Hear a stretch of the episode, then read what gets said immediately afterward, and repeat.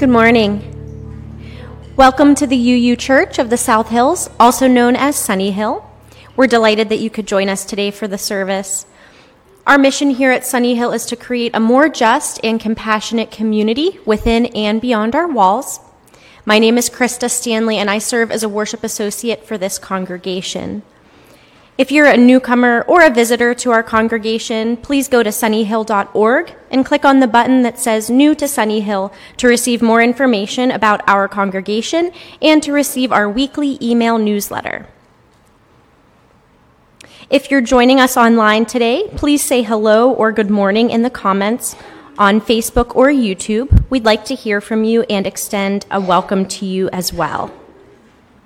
Today's service is titled Community and Connection and will address such questions as what are the benefits of being part of a healthy, thriving community? And what does it take to create and sustain such communities? This service will be co led by longtime Sunny Hill member Julie Ann Sullivan, who worked with Reverend Jim Magaw to plan this service. Today is also Scout Sunday as we recognize this congregation's sponsorship of a scout troop and pack. Scouts will be participating in various roles in today's service. Welcome to all Scouts and Scout families who are here with us today. Julie Ann will now help me read our opening words, which were written by John Buehrens. Blessed are those who yearn for deepening more than escape who are not afraid to grow in spirit. Blessed are those who take seriously the bonds of community, who regularly join in celebration and learning, who come as much to minister as to be ministered unto. Blessed are those who bring their children, who invite their friends to come along, to join in fellowship, service, learning, and growth. Blessed are those who, when asked to serve, do it gladly, who realize that change is brought about through human meeting, who do the work of committees and stay till the end.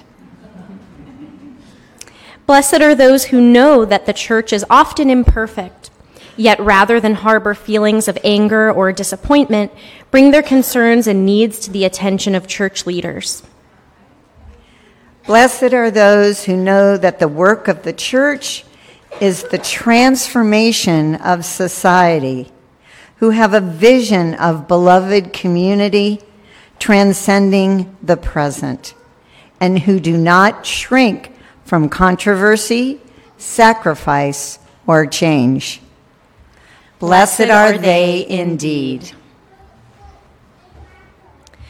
Two of our scouts will now lead us in the chalice lighting.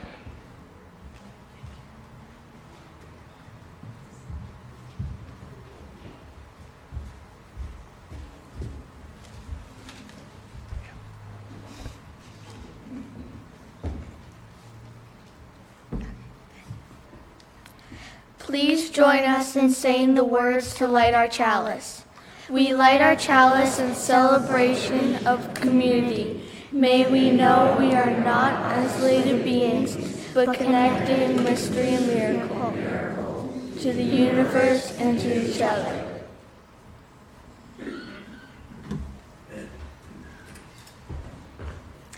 Mary Pratt put out an invitation last month uh, to sing in the Martin Luther King Festival Choir. I don't sing. And I've never been in a choir, but I thought this is social justice work, right? And I'd like to get to know Mary better. That's where I started.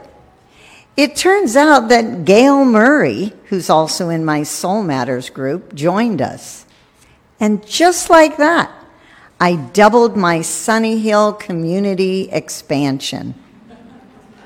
Now I had the opportunity to know two of our members at a deeper level.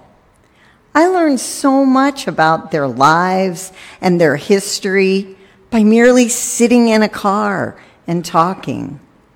I certainly felt more connected. And I had more joy than I ever expected being a part of that afternoon practice and the concert. While researching the definition of the word community, the one that got me the most was a feeling of fellowship with others as a result of sharing common attitudes, interests, and goals. I've discovered that on some level, we create our own fellowship, like what I did with the MLK choir. What has been a bit of a surprise is the ways in which this expansion changed my life in ways I didn't imagine. Fellowship, I thought, that's what I think community means to me. So then I looked up the definition for fellowship. And that's where I found these synonyms companionship, mutual support, and mutual respect. That's what community means to me. Getting a wee bit outside my everyday life and supporting one another, learning from each other, and helping in a small way. Out of my comfort zone? Mutual respect. I believe that's key to expand and cultivate community. So I come to you today to share some of my experiences in hopes it will lead to this community being stronger and give you the aspiration to get a wee bit outside of your everyday life. I hope I can remind you of ways to get involved with this very community, Sunny Hill, that you may not have thought much about in the past. It's limiting to just be in community. Being involved in a community is what brings us closer because we've been seen and heard and acknowledged. Sunny Hill has so many opportunities to build a stronger community, big and small. And I'll argue all day long uh, that a small bit of companionship, support, and respect goes a long way. And not only for the people you reach out to, but in my experience, it's brought me joy as well. We're human, mere mortals. And newsflash, we can't do it all. So we call on our community to assist us. We used to have a part of the service here at Sunny Hill called the Sunny Hill Minute, Minute or something like that. And when it was my turn, and this was probably 20 years or so ago, I said that although I've never needed it, I knew this community would be here for me and my family when it was necessary. That's a gift I carry with me every day. And you can too. But what about when there's not a fire? What can we do to build community on a daily basis. We share information in person through the beat. Yes, I read it. Maybe watching services online, being a part of groups like Soul Matters or the Art Drop In, or events like the coffee house or the service auction. In fact, the service auction is a great opportunity to choose what level you want to be involved. Show up and come to it, or work at it, or create a gathering for it, or sign up for one. The next time you're live in this community like you are today, how about you talk to someone new? Sit with someone you don't know Making new connections, learning more about one another's history, is how we continue to make this community stronger and more resilient. Not only for Sunny Hill's challenges, but our own and our world's. How we build a stronger community here affects the rest of our lives. In my speaking career, we always talked about WIFM, W I F M. What's in it for me? We were taught to understand that our audience, whether cognizant of it or not, was always looking for what's in it for me. And maybe that's what you're wondering. It's not selfish. It's wired into us from the days of self preservation when we used to hunt for our food. Part of what I hope you can walk away with today is that the what's in it for me is more joy, more compassion, more connectedness, and more love. Another example of a different way I grow my community is by participating in memorial services here at Sunny Hill, even if I wasn't very close to the person. Example I came to Valerie Powers, Powell's memorial, who I didn't know very well, with the intention of showing their, her family that this community cares. What I came away with was a fascinating story about this amazing woman and how she impacted not only her family, but others in our community. It was totally enriching. And there was a bonus to this story. My son and daughter in law went to Robert Morris, and so I mentioned to them that I was at Valerie's uh, memorial service, and then my daughter in law told me they actually met in her class. COVID set many of us back in the art of connecting with a larger group of people. Now is the time to build up that connection muscle memory and make it easier for us. The rewards are worth it. If you haven't heard, a few weeks ago, Elmo, you know, that red Muppet, posted on X, formerly Twitter, and asked, How's everybody doing? And the response was filled with postings of despair. Sometimes all anybody needs is a small opening to feel like they can be heard and valued. Research shows that being a part of a community can have a positive effect on mental health and emotional well being. Community involvement provides a sense of belonging and social connectedness. It can also offer extra meaning and purpose to everyday life.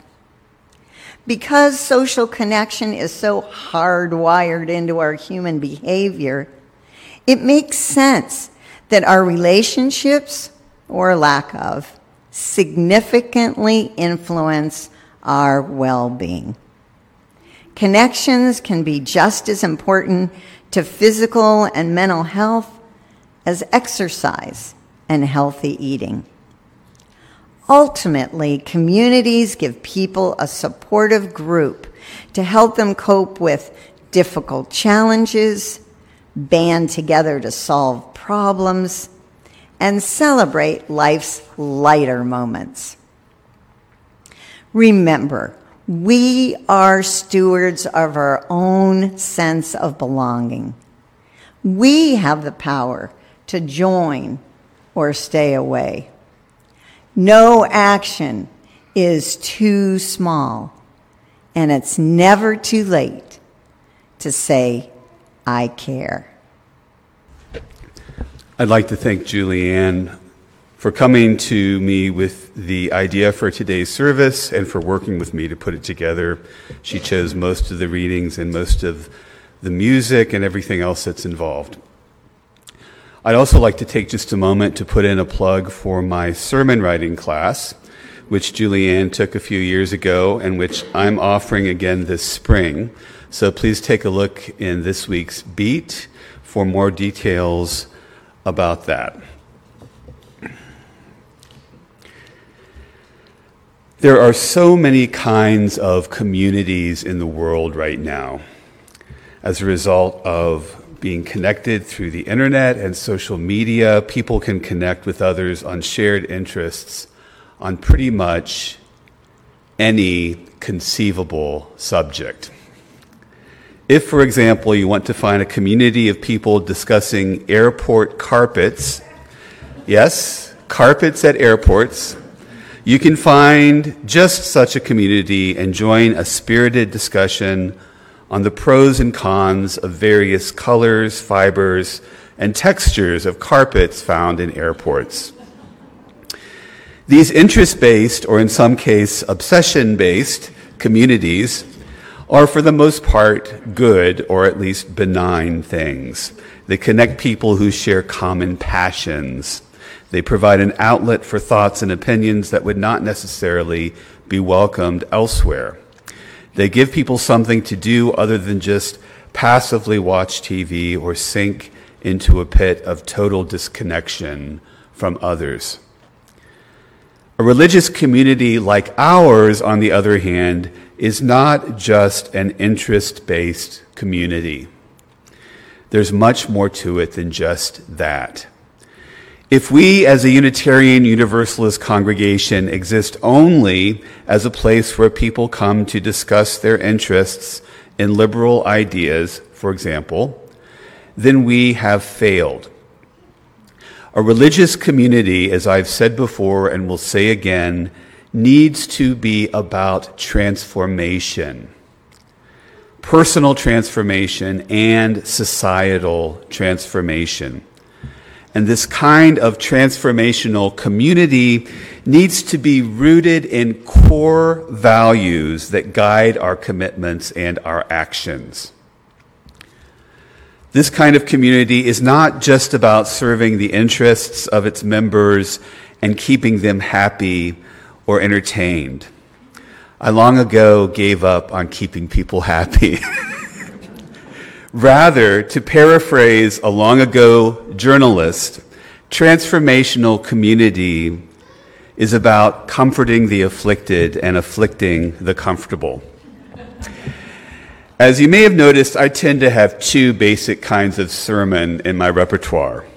The pastoral sermons, which are about comforting the afflicted, providing solace, providing a container that can comfortably hold all the joys and sorrows in the room.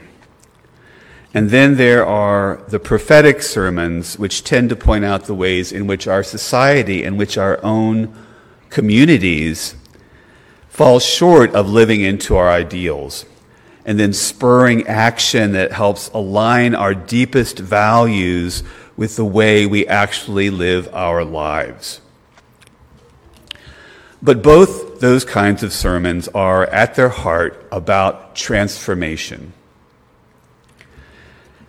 Having said all that, the basic building block of religious community is about meeting people where they are and loving them.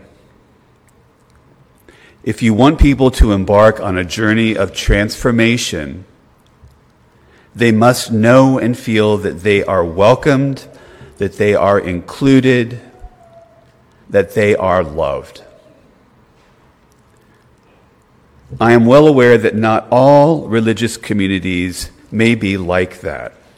I know that some start from the premise that only some are welcome, that only some can be truly included, and that any kind of love that might be given or received is conditional at best conditional, for example, on assenting to belief in a very narrow doctrines having to do with the sinful nature of humanity and the one and only narrow path to a salvation that occurs only when this life has ended.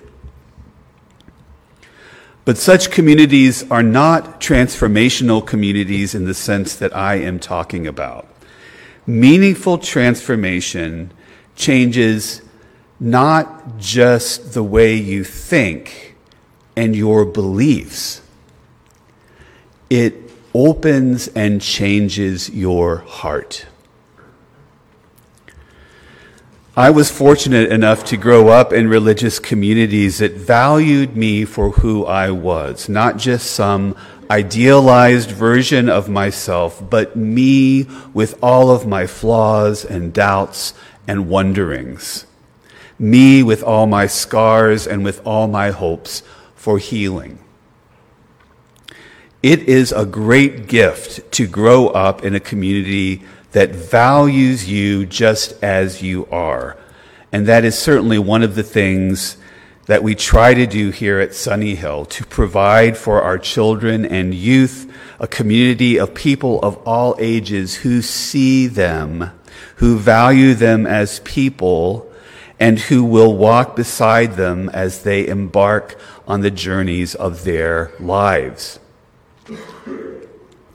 But it's not just children and youth that need this kind of accepting, life giving, life sustaining community. It is each and every one of us. And it all starts with showing up. Showing up for ourselves and showing up for the others in this community. As some of you know about me, after having grown up in loving religious communities, I abandoned organized religion altogether for about 20 years as I explored various paths, some healthy and functional, and some decidedly not. But when I was in my late 30s, having just gone through a divorce and having just begun the path of recovery from addiction, I found myself very much in need of welcoming, accepting, loving religious community. And when I found it, when I first walked through the doors of the church that would become my spiritual home, I found myself weeping for the first few weeks, I'd come in every Sunday and sit at the back of the sanctuary and quietly cry. The tears that I shed were tears of recognizing and feeling the power of loving community of feeling, even before I got very involved, I had found a place where I might belong, where I might continue the journey of transformation that I had begun. At first, I showed up for myself, and I still show up, at least in part, for myself.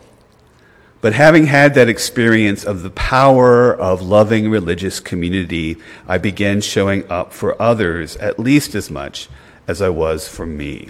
I wanted to give others an opportunity to experience what I had experienced. For many years, I had felt a calling to pursue ministry. At first, I thought of it primarily as an intellectual calling, a way to explore and make sense of theological questions that address many of the mysteries that lie at the center of our lives. But it was only when I experienced as an adult the power of affirming life giving community and then wanted to share that experience with others. It was only then that I was able to fully embrace and pursue my calling, which eventually led me here. I hope and pray that each of us might remember when we look around at all of the faces here in the sanctuary or the fellowship hall or the kitchen or the RE classrooms. I hope and pray that when we look at the faces of others in the community, we will remember why they and why we ourselves are here to welcome and to be welcomed, to affirm and be affirmed, to love and be loved. I hope and pray that we will continue to show up for ourselves and for one another in every way we can on this journey of shared transformation. May it be so. Amen. Please join me in saying the words to extinguish our chalice. We extinguish this flame, but not the light of truth, the warmth of community, or the fire of commitment. These we carry in our hearts until we are together again. We will close with these words from Erik Wikstrom. If you are who you were, and if the person next to you is who he was or she was, if none of us has changed since the day we came in here, we have failed. The purpose of this community, of any church, temple, zendo, mosque, is to help people grow. We do this through encounters with the unknown in ourselves, in one another, in the other, whoever that might be for us, however hard that might be, because these encounters have many gifts to offer. So may you go forth from here this morning not who you were, but who you could be. So may we all go in peace.